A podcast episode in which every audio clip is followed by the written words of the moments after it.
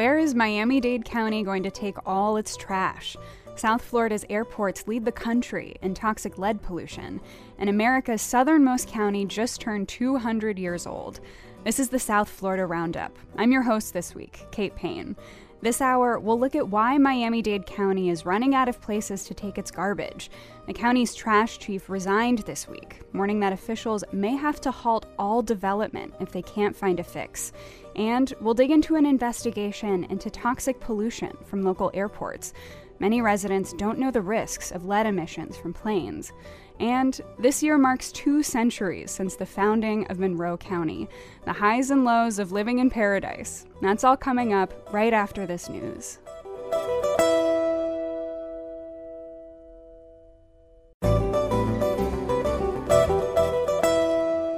Kate Payne. Welcome to the South Florida Roundup on WLRN. Trash. It's one of those municipal services where if it's working well, you may not think about it at all. And if it's not working, it's a crisis. This week, Miami Dade County's trash chief announced he's resigning. But before leaving, Solid Waste Director Mike Fernandez issued a stark warning. If Miami Dade doesn't find more places to send its garbage, the county will be forced to declare a moratorium on construction next year. That's after the county's trash incinerator plant in Doral caught fire earlier this year, shutting it down indefinitely. Roughly half of Miami Dade's garbage was burned at the Covanta facility. Without it, the county's trash is filling up landfills quickly. What do you think Miami Dade should do with all its trash? Do you live near a county garbage facility? Give us a call at 800 743 WLRN. That's 800 743 9576. You can also tweet us at WLRN. Yesterday, I spoke with Doug Hanks. He covers Miami Dade County government for the Miami Herald and has been writing about all of this. Doug Hanks, thank you for joining us. Sure, happy to be here. The Miami Dade County's solid waste director, Mike Fernandez, put in his resignation this week in a detailed five page letter. Why is he stepping down? Well, there's clearly a big split between him and the mayor, Daniella Levine Cava. And the trigger was likely this fire that hit the county's incinerator plant in February and shut it down, which put the, the garbage system in total crisis because that, depending on how you do the math, burns about half the county's trash, let's say, every day. Without that, they've been shipping much of it up to like Central Florida, a landfill there they have under contract, and been using a landfill down in South Dade that the county owns. And that has just really scrambled all of the county's plans long term for where they're going to dispose of trash as the population grows. In his resignation, Fernandez also gave this warning that if the county doesn't come up with these long term solutions of, of ways to get rid of this trash, that it will have to stop all development in the county. Why is that? That was probably like the biggest revelation in the letter because the administration has not said that publicly yet. The county's own growth rules says that if we're going to create new housing by changing the zoning in area to allow it to build more, projections have to show that the county can handle five more years of population growth and the trash that population will produce, the garbage. And that's always just been a very perfunctory thing. The solid waste director signs a form that goes into the file when a developer asks for essentially a zoning change. Um, but apparently, Mike Fernandez has been saying, I'm not going to sign that. Wow. Or at least has been saying, we're coming up on a, on a problem here because he said that in 2024, so next year, unless steps are taken now, we will not have that five years of capacity, which would be a huge, huge problem for developers. Absolutely. There's lots of asterisks on that, in that it's not like they have to open a new landfill by next year, but they have to have enough things in place so that the solid waste director can reasonably say we'll be okay in five years. How likely do you think it is that the county gets to that point of not having that five year capacity and triggering this this moratorium? I mean, I would say very unlikely in that there's going to be a new solid waste director and the mayor's going to hire that person. Mm-hmm. I would imagine there would be consensus on where are we on this? Let's look at the numbers. Sure. Um, part two is a big fix would be just getting this incinerator running again, which is very doable, but it's also very contentious. And so the county has really dragged its feet on that decision. You know, you can repair it, but it needs to be replaced one way or the other. And there's a big fight going on whether or not to build it a new one right there, which is what Mike Fernandez wanted to do, or go through this lengthy process and more expensive process of finding another spot to put it. Sure. And again, with that trash incinerator, it's the facility in Doral that, that caught on fire in February. And not surprisingly, given the chance, some folks in Doral would rather not live next to a trash incinerator anymore. So tell us more about those barriers as far as rebuilding that facility. Right. I mean, they're only political barriers. Mm-hmm. The county commissioner from that area who is new he used to be the mayor of Doral, Juan Carlos Bermudez.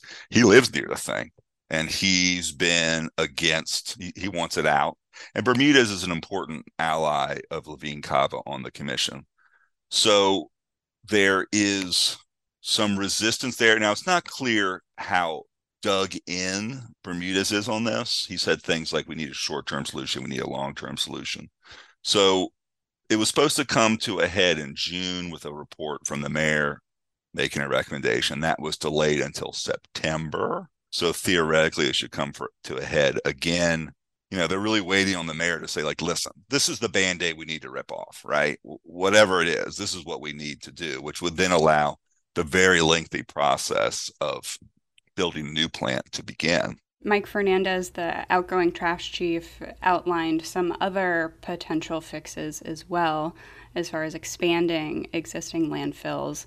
What are those options on the table? Right. And when you read his letter and then a memo that the mayor's office put out on solid waste, it seems like these two options are inevitable, which is expanding the North Dade landfill and then expanding the South Dade landfill. Because as the administration explained, if we close these, it costs us a ton, a ton of money every year to maintain it. Mm-hmm. Whereas when we keep them open, we get revenue if you lose revenue at solid waste, that means the the residents slash voters are going to pay more. So they're, they're going to avoid that at all costs. Mm-hmm.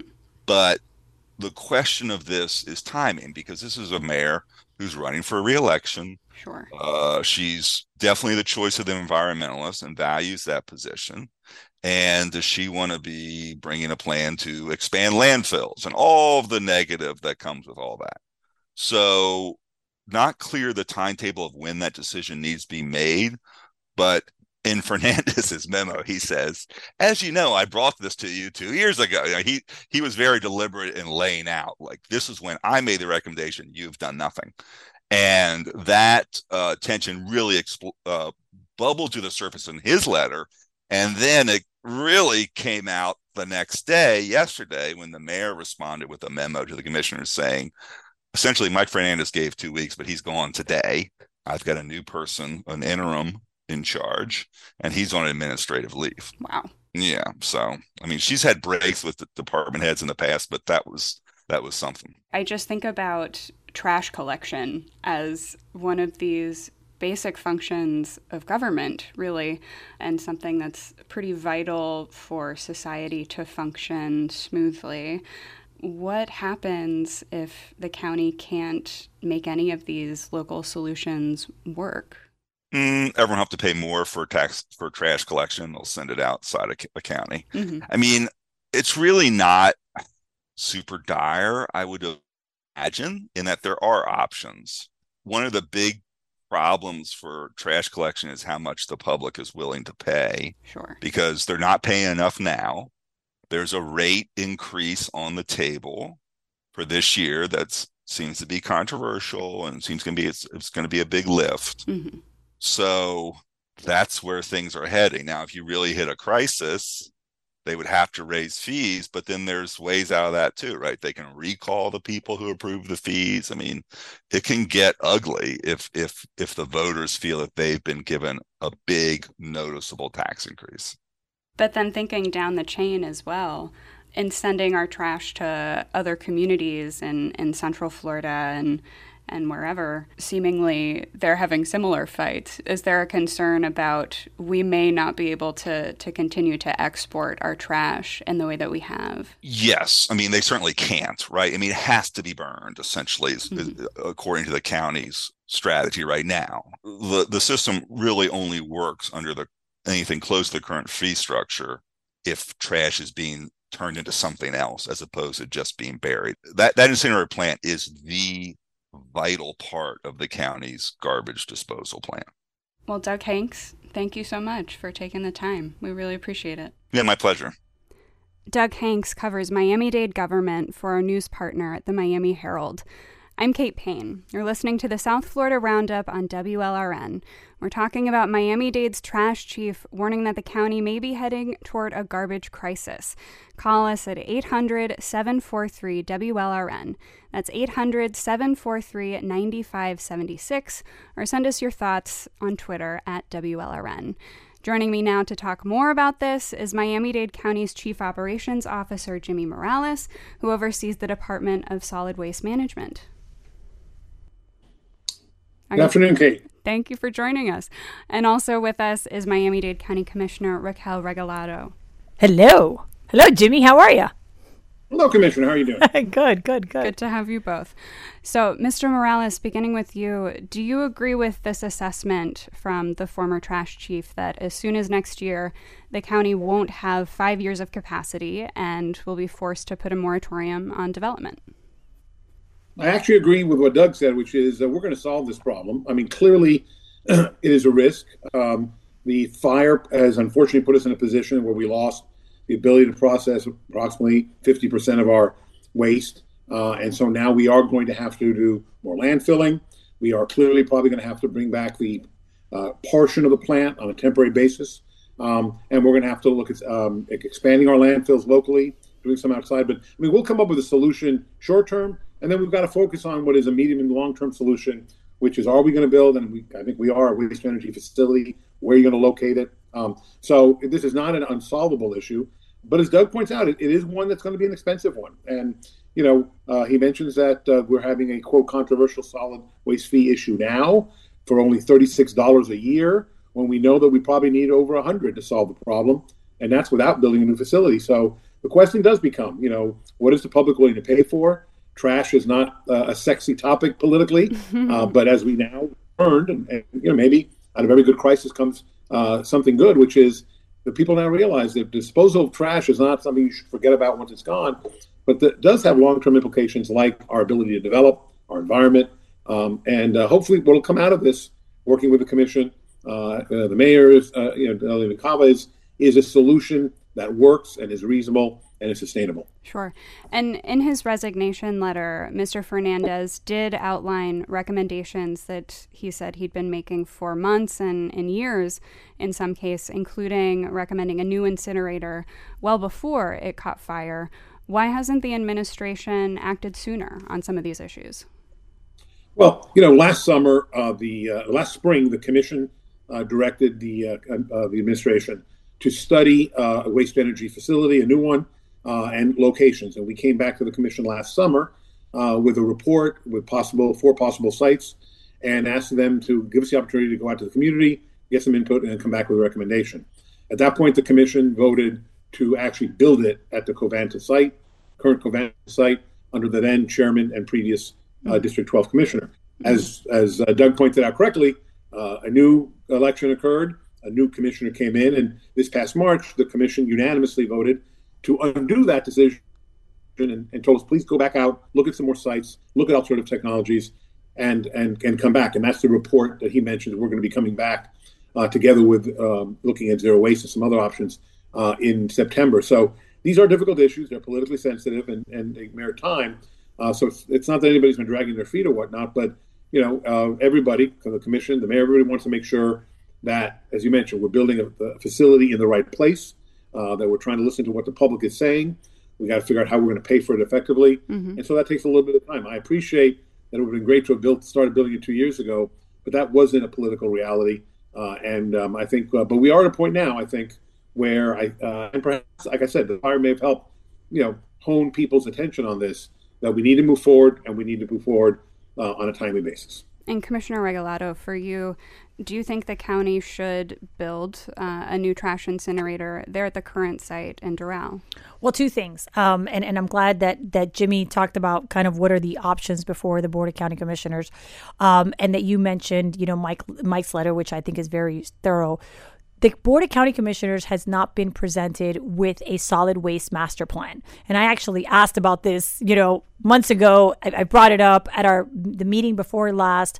The mayor agreed that maybe a workshop because I was like, look, if we need to have a workshop, like I don't care what we call it, but we need to have this conversation because we we're taking this stuff on kind of piecemeal. Uh, and yes, I think it's been exasperated by the fire, but we needed to make these decisions ahead of time. And what I don't want is one item about, you know, expanding the landfill, you know, four against, five, four, you know, and having that conversation. It needs to be a complete master plan, which, by the way, the county has spent a ton of time and money on. I am a little concerned about this conversation about zero waste. I know that the mayor and, and Jimmy, I appreciate it. Uh, I know that it, it comes up all the time, but I don't think we're being honest with people about how difficult that is. This is not a Miami Dade problem. It's not a Florida problem. It's not even a United States problem. It's an international problem. And it's coming for us also next year with the recycling. Our recycling contracts are up. Broward stopped recycling. I've been like beating the drum on it. We got to start getting honest with people about what's really happening with trash. And, and if we the cost is. and the cost of it, right? So I brought an item to see if we can consider, you know, uh, putting it on trains and making it easier to get it out.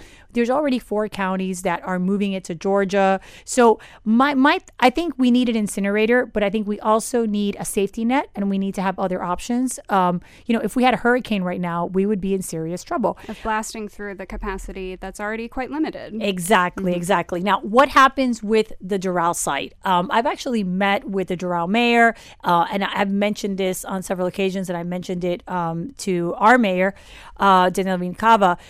I just want to ensure that we're being honest with people about the timing of it, right? So if we built it on that same site, it would take at a minimum two years. If we moved it because of the permits, it would probably take four years. So we all need to be cognizant of that. And Jimmy brought up a good point. The minute there was a new commission, it changed. And what I don't want is there's a new commission in four years, mm-hmm. right? And then they'll change their mind again. But, you know, there is an opportunity to fund it. And I think, you know, my district gives a, a good example of that. So I represent a district that has the Metro Rail. And as Jimmy mm-hmm. knows, because it was his district too, um, you know, when that was all constructed, where I live, our property values, part of it goes to the county and goes into transportation.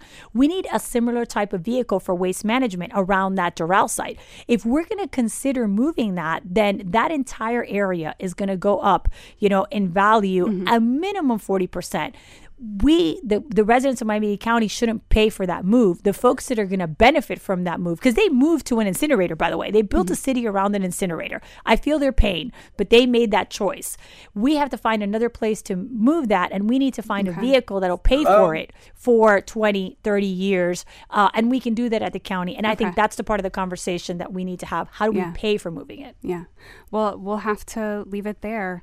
Uh, thank you so much, Commissioner Regalado and uh, Jimmy Morales, Chief Operations Officer. Thank you both for, for joining us.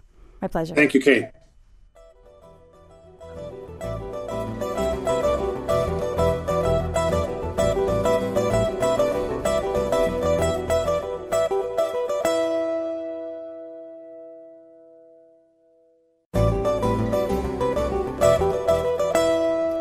I'm Kate Payne. Welcome back to the South Florida Roundup on WLRN.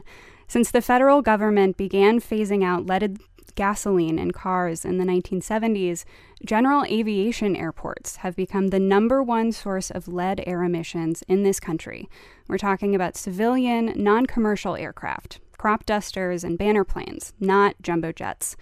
According to federal data, these smaller airports are on par with steel mills and smelting factories when it comes to lead pollution. And South Florida's smaller airports lead the country in toxic lead emissions, according to a new investigation by the South Florida Sun Sentinel.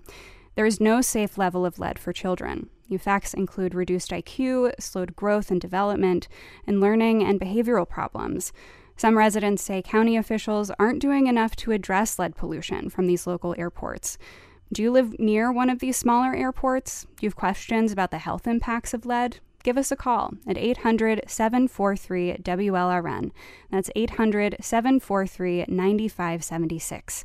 Joining me now is reporter Shira Moolten, breaking news reporter at the South Florida Sun Sentinel, who wrote this detailed investigation. Hi, thanks for having me. Thanks. Also with us is George Corin. He lives in Pembroke Pines, right over the fence from the North Perry Airport. He's also on that airport's Community Advisory Committee. Are you with us, George? We'll, we'll hope to connect to George soon. But Shira, beginning with you, uh, in, in your reporting, you found that three South Florida airports are among the top lead polluters in the country. Hello. Hi, George. Thanks for joining us. Uh, so, Shira, beginning with you, which airports are, are we talking about? Yeah, so the airports that were in the top 20, um, you have North Perry, which comes in at number five, and then you have Fort Lauderdale Executive and Miami Executive that are both also in the top 20. Um, and then there's also Pompano Beach Air Park, which is high up there as well. Okay. And again, these are general aviation airports, so the smaller, like regional operations, not not the international uh, airports where you're catching a, a commercial flight. Yeah, you know, it's surprising because you would think because they're these really busy airports that they would be the ones emitting the most pollution, but it's really these tiny uh, piston engine planes mm-hmm. that are the, the culprit. Okay. Uh, and these are publicly run, correct, by county and, and local governments? Yeah, all the airports, uh, those top four airports, are county or city run. Okay. And so, how is it that these smaller airports are now the top sources of lead air emissions in the United States? Yeah, so for a while, um, gasoline in cars was actually the big source of mm-hmm. lead, and that was phased out in the 80s because they showed how bad it was for children. So um, there's been studies on the lingering effects of that, but now that that's no longer the case, it's really just aviation that's still using leaded gasoline. It's pretty much, um, there's no other industry that does. Hmm. Yeah, and, and still not regulated um, out of use. Okay. And for George, uh, turning to you now, for nearly 50 years, you've lived right next to one of these airports, the North Perry Airport in Broward County. George. Yes, George, we're, we're turning to you now. Um, tell us about your, your neighborhood, if you could. What is it like to live just right over the fence from that airport? Are you with us, George? hopefully we'll circle back to George again. Uh, but Shira, for you, remind us what are the health risks of lead exposure, both for children and for adults? Yeah, so the biggest uh, concern is definitely for kids because of um, how it affects brain development. So it's like considered a neurotoxin, and even like a really small amount can make this huge difference in a kid's intelligence and IQ. And there have been studies on like how the tiniest difference in a in blood lead levels can lead to huge like differences in performance on tests and stuff like that. And then in adults too, a long-term lead exposure has been associated with cancer and heart disease. Um, in pregnant women, it can affect like the birth weight of your child and things like that also. Mm-hmm. And all of these findings have been v- very well established in the medical record and they're preventable um, you know, we we can identify the sources of, of lead and avoid you know these these costs. Um, what have you learned about as far as you know the the broad implications for what lead pollution is is costing us as a community and a country? Yeah, I mean, this has actually been studied, like, and sort of quantified. Um, they've done studies on how the loss in IQ, the cumulative loss in IQ because of lead exposure has cost like the US economy billions of dollars. Mm. Um, so they've done that with gasoline. And then there's also a study that looked at it with um, aviation and they found the same result. So on a cumulative level, you can really see the effects, uh, even though it seems like it's such a minor thing, it actually isn't. Okay, yeah. I'm Kate Payne. This is the South Florida Roundup on WLRN. We're talking about the high levels of lead air pollution from South Florida's smaller gen- general aviation airports. Give us a call at 800 743 WLRN. That's 800 743 9576. And so, Shira Moolten, the stats on lead emissions at these airports are based on EPA estimates. Is anyone actually measuring the lead levels here? Yeah, so that's the issue is we don't actually know um, how much lead is in the air or if it's affecting the kids who live around these airports uh, because no studies have been done on the air, the soil, um, or the blood in these kids as far as we know. Um, so it's even though the EPA can estimate um, how much lead these airports are emitting, we have not been able to actually find out. Mm-hmm. And as far as county and local officials, they have not undertaken this testing. No, they have not. Um, but George Corrin uh, is asking the county to fund a study that will look at that. Um, and hopefully, if they put it in their budget, we might actually see some some answers. Okay. And George, uh, I'm hoping you're you're with us now. Uh, George, are you there? And and we'd love to hear what it's been like living in your neighborhood for the last 50 years near the North Perry Airport. Okay. Yes, I am here. Great. Thank you for having me. Uh, as uh, Sharia said, there there have has been no no testing done for lead in our area, but uh, I think uh, studies have shown on lead paint and in automobile emissions the hazards of lead. Sure. And uh, because these aircraft here at North Perry Airport are powered by leaded avgas, mm-hmm. uh, I don't think there's any doubt that uh, the concentration within a certain circumference of the airport is a danger zone. Uh, and what we're what we've asked uh, through our committee is for Broward County Aviation Department to place money into their budget to give us a benchmark as to what the current levels are, because uh, I believe things with the uh, EPA and the FAA are very hazy right now, and uh, I feel that the residents really need to know this information. Mm-hmm. And George, what is what's the status of getting that study done by the Broward County Commission? Okay, uh, as far as I know, it currently it has been requested, and uh, the final decision will be made in October as to you know uh, whether or not the specific funds are allocated, and uh, hopefully they will be, and then uh, Broward County Aviation will have to decide the uh, the scope of the study sure. and uh, find a vendor to uh, conduct it. Mm-hmm. And and George, but, uh, yeah, for for you living for nearly 50 years in the neighborhood right by the North Perry Airport, tell us about your neighbors. You know, uh, who are the other folks who are living in the area who may be affected by by this pollution? Well, everyone seems to have a concern now. Of re- recently, I spoke with a neighbor who has a new baby, mm. and uh, she didn't really connect the dots as to lead and the airport. Hmm. And she was quite upset that, uh, you know, this is something that we're exposed to 24 hours a day, seven days a week, 365 days a year.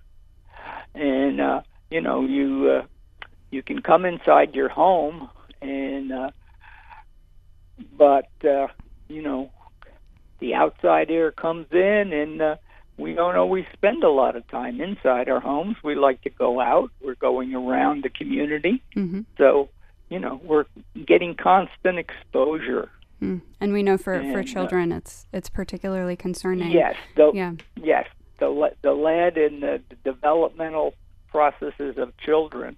Absolutely. That, uh, yes, and uh, it affects children greatly, and then at the other end of the spectrum, uh, spectrum as we get older, it uh, you know they've been finding connections to Alzheimer's and possibly Parkinson's and other you know mental decline issues, if you will. Sure, lots of concerns there. And turning back to Shira now, Um, following your reporting, county officials have said they'll take a closer look at this issue, but what steps can they take to limit lead exposure at these airports?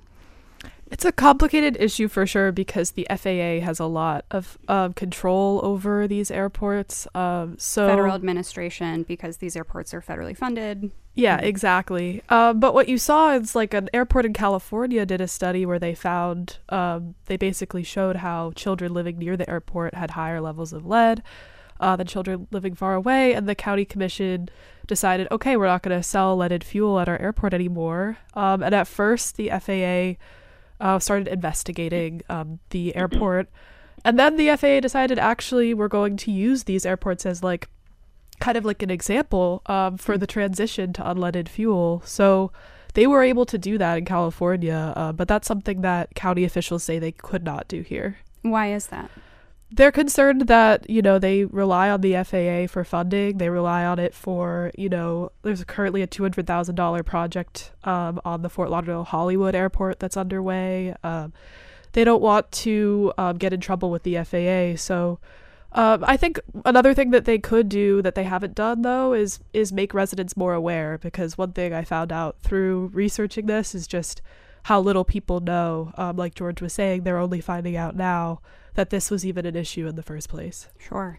And in, in your story, you detail how the area around the North Perry Airport in particular has the highest population density of any of these top lead polluting airports. So a lot of people potentially impacted. Yeah, exactly. Yeah, okay.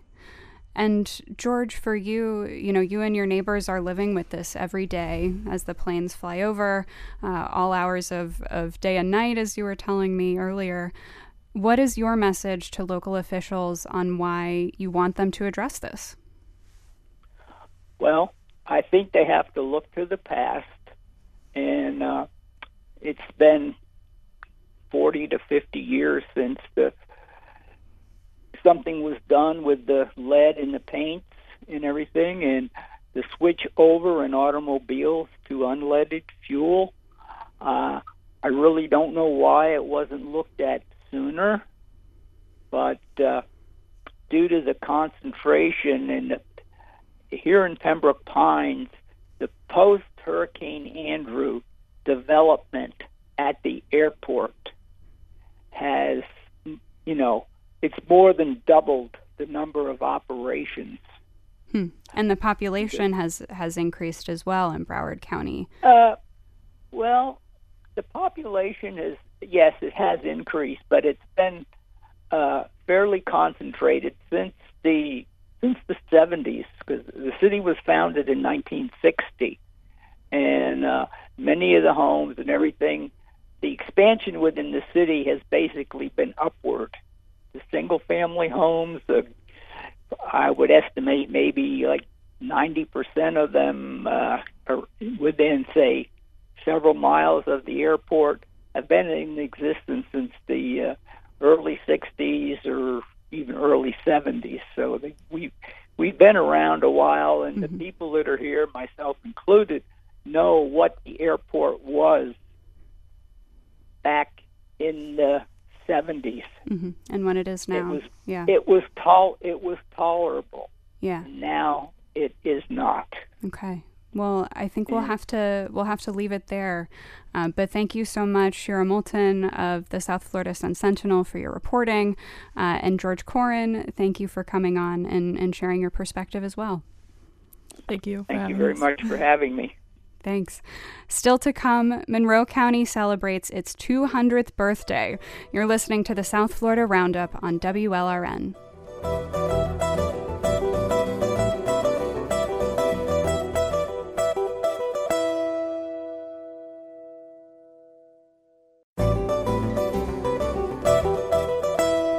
I'm Kate Payne. Welcome back to the South Florida Roundup on WLRN.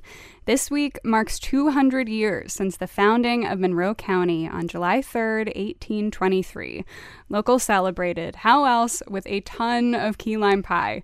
In fact, local chefs created what's thought to be the world's biggest key lime pie. If you're into astrology, you may not be surprised to hear that the keys are a Cancer. These water signs are known for being charismatic and compassionate, with strong ties to home. For the better part of two centuries, the Keys have been a haven for the weird and the wild, tall tales and big personalities, and some of the best beaches you can find.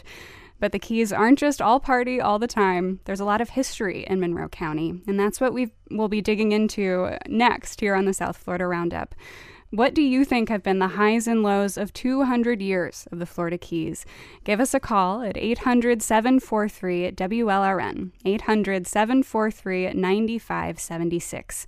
Joining me now is Corey Convertito, a historian and curator at the Key West Art and Historical Society. Hi, nice to be here. Great, thanks for thanks for coming. Also with us is Monroe County Mayor Pro Tem Holly Raschein. Good afternoon from the fabulous Florida Keys. Thank you for joining us. So, first, we, we want to acknowledge that history didn't begin in 1823. Native peoples have lived in what is now South Florida dating back thousands of years, including the Tequesta, the Calusa, and much later, the Seminoles. But, Holly, looking at 200 years of Monroe County as we know it, uh, how have you all been celebrating this big birthday? Wow, we have really rung in our bicentennial in a big way. We kicked it off in March with a concert down in Key West with Howard Livingston and the Mile Marker 24 band. They are local celebrities, and I would actually say uh, Howard and his his musicians are bigger than local celebrities. They're just awesome. And then we had a laser show, uh, mm. very high tech. Um, it was a free an open to the public concert. We had hundreds of people attend, and the laser show detailed quintessential keys icons, uh, whether it was a conch shell or a pirate ship or a scuba diver. It was just really neat and, and a wonderful way to kick off our celebration. And then we carried the celebration up the keys. And um, let's see, in May, we had a sunset celebration on the old Seven Mile Bridge. If you recall, uh, that was the bridge that Henry Flagler mm-hmm. built and his railroad back in the day.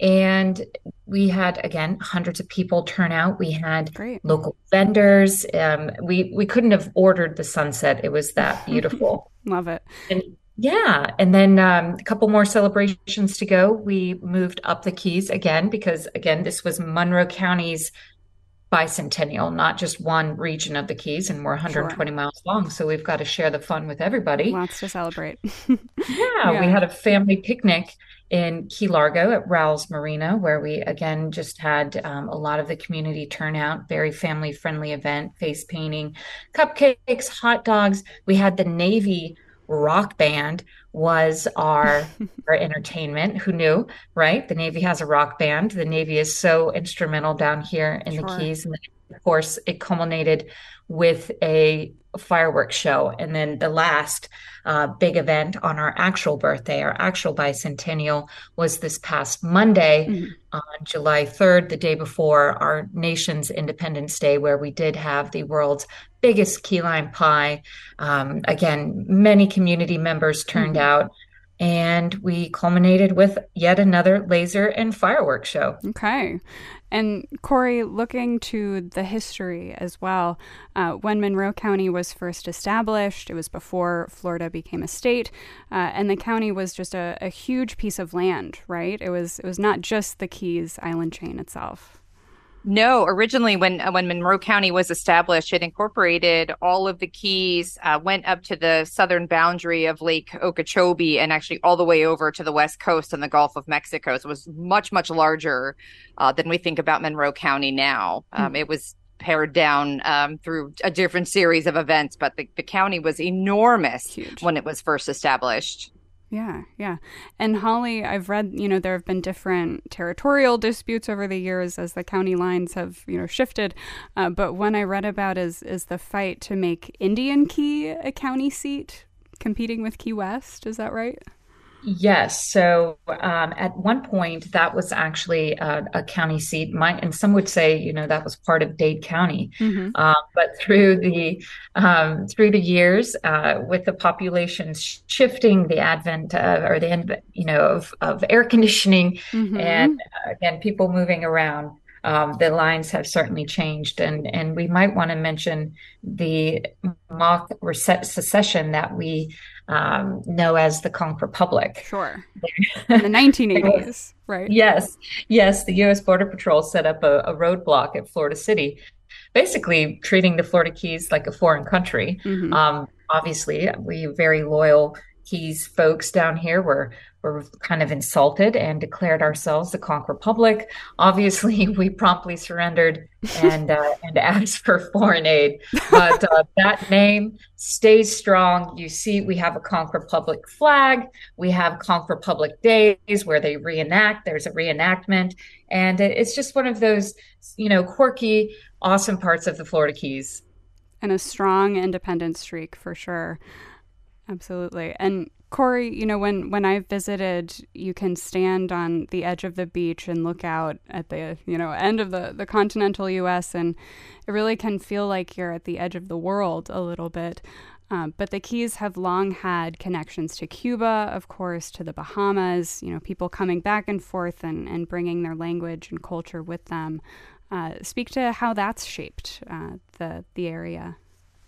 I, I, to me, the Keys have been one of the most, um, you know, or the most prominent multicultural centers that we had in, in Florida. Just that proximity to the Bahamas, the proximity to Cuba, um, the fact that we're we were on a, a major shipping channel with folks moving uh, back and forth to Europe.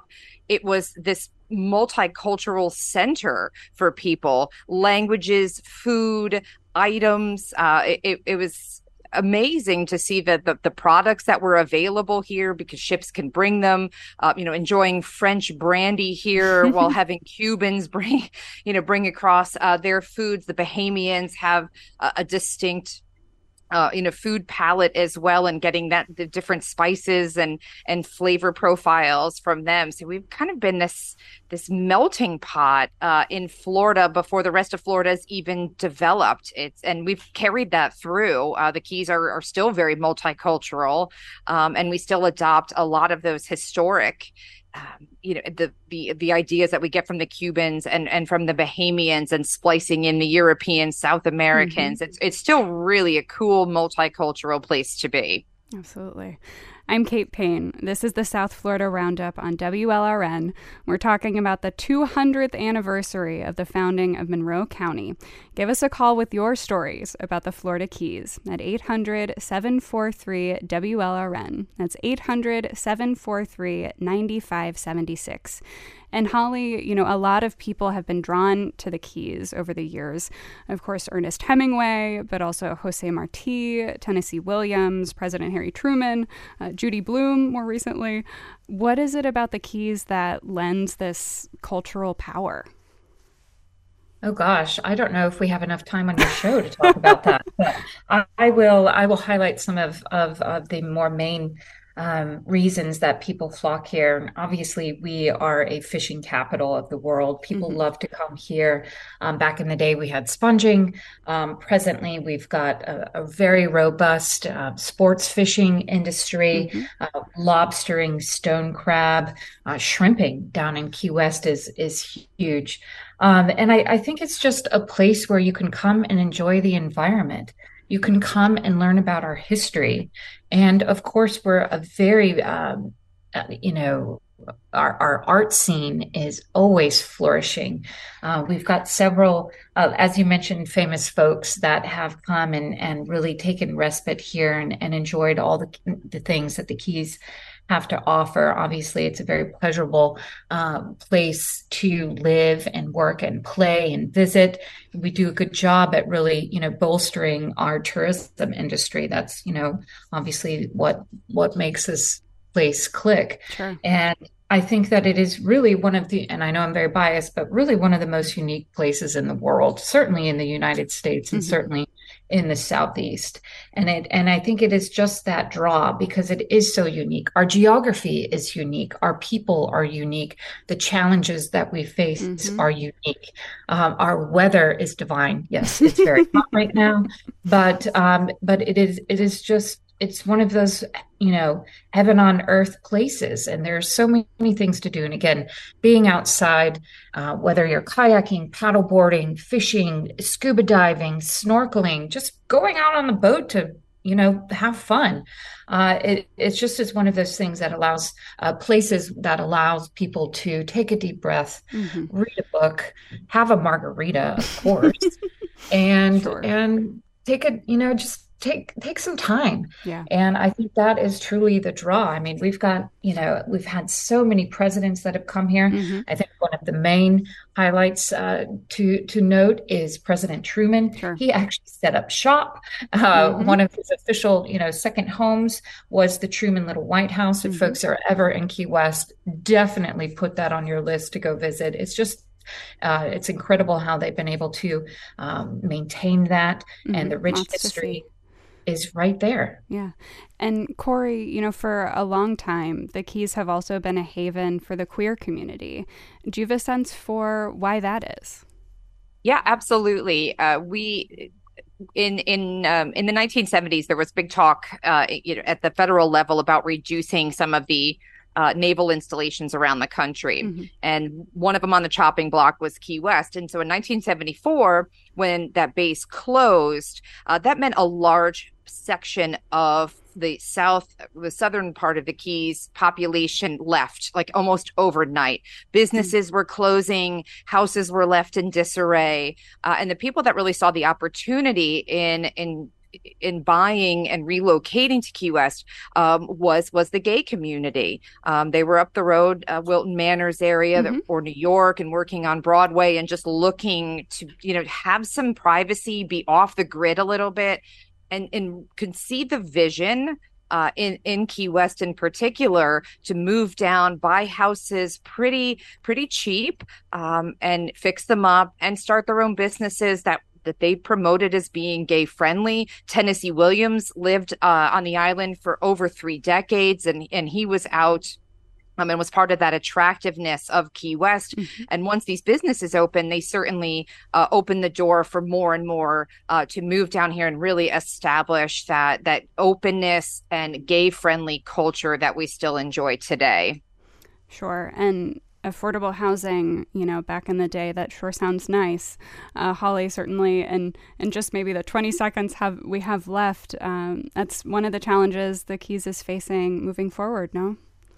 Yeah, that's a, a understatement of the day. Mm-hmm. um, and I say that I say that with sweet uh, with love. Yes. Uh, there, there's not a dinner that I go to, uh, the grocery store, a business owner that approaches me that, that doesn't talk about workforce housing. Um, it, is, it is a challenge that may not ever have a solution, but I applaud all of the, uh, you know, the, the stakeholders, whether it's the business owners, nonprofits, uh, the counties, the municipalities. We have really come to the mm-hmm. table to try to tackle this very very difficult issue you know yeah, we are yeah. short on land uh, expenses yes. things like that but rest assured that is going to remain a priority for years and years to come. Yes. Well, thank you.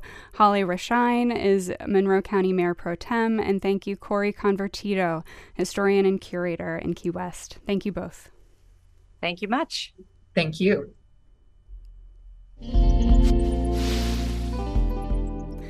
Finally, on the roundup, the Women's World Cup is right around the corner, and funding for Jamaica's preparations for the big tournament had seemed uncertain.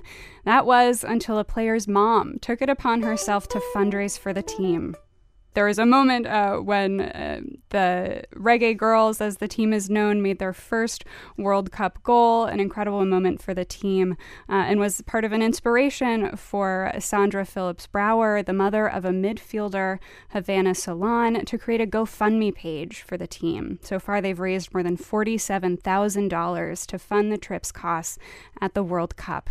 Jamaica will open the tournament play on July 23rd against France.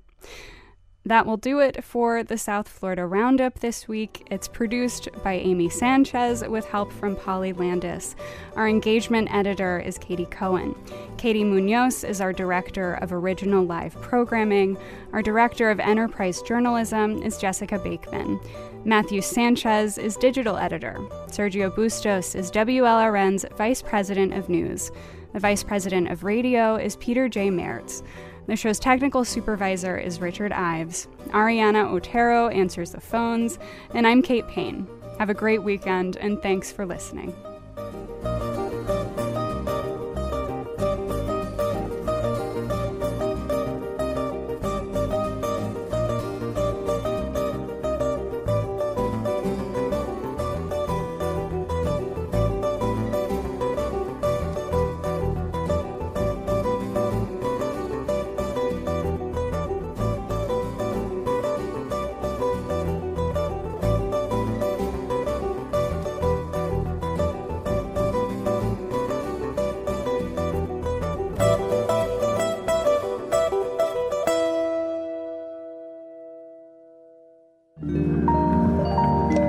WLRN Public Media.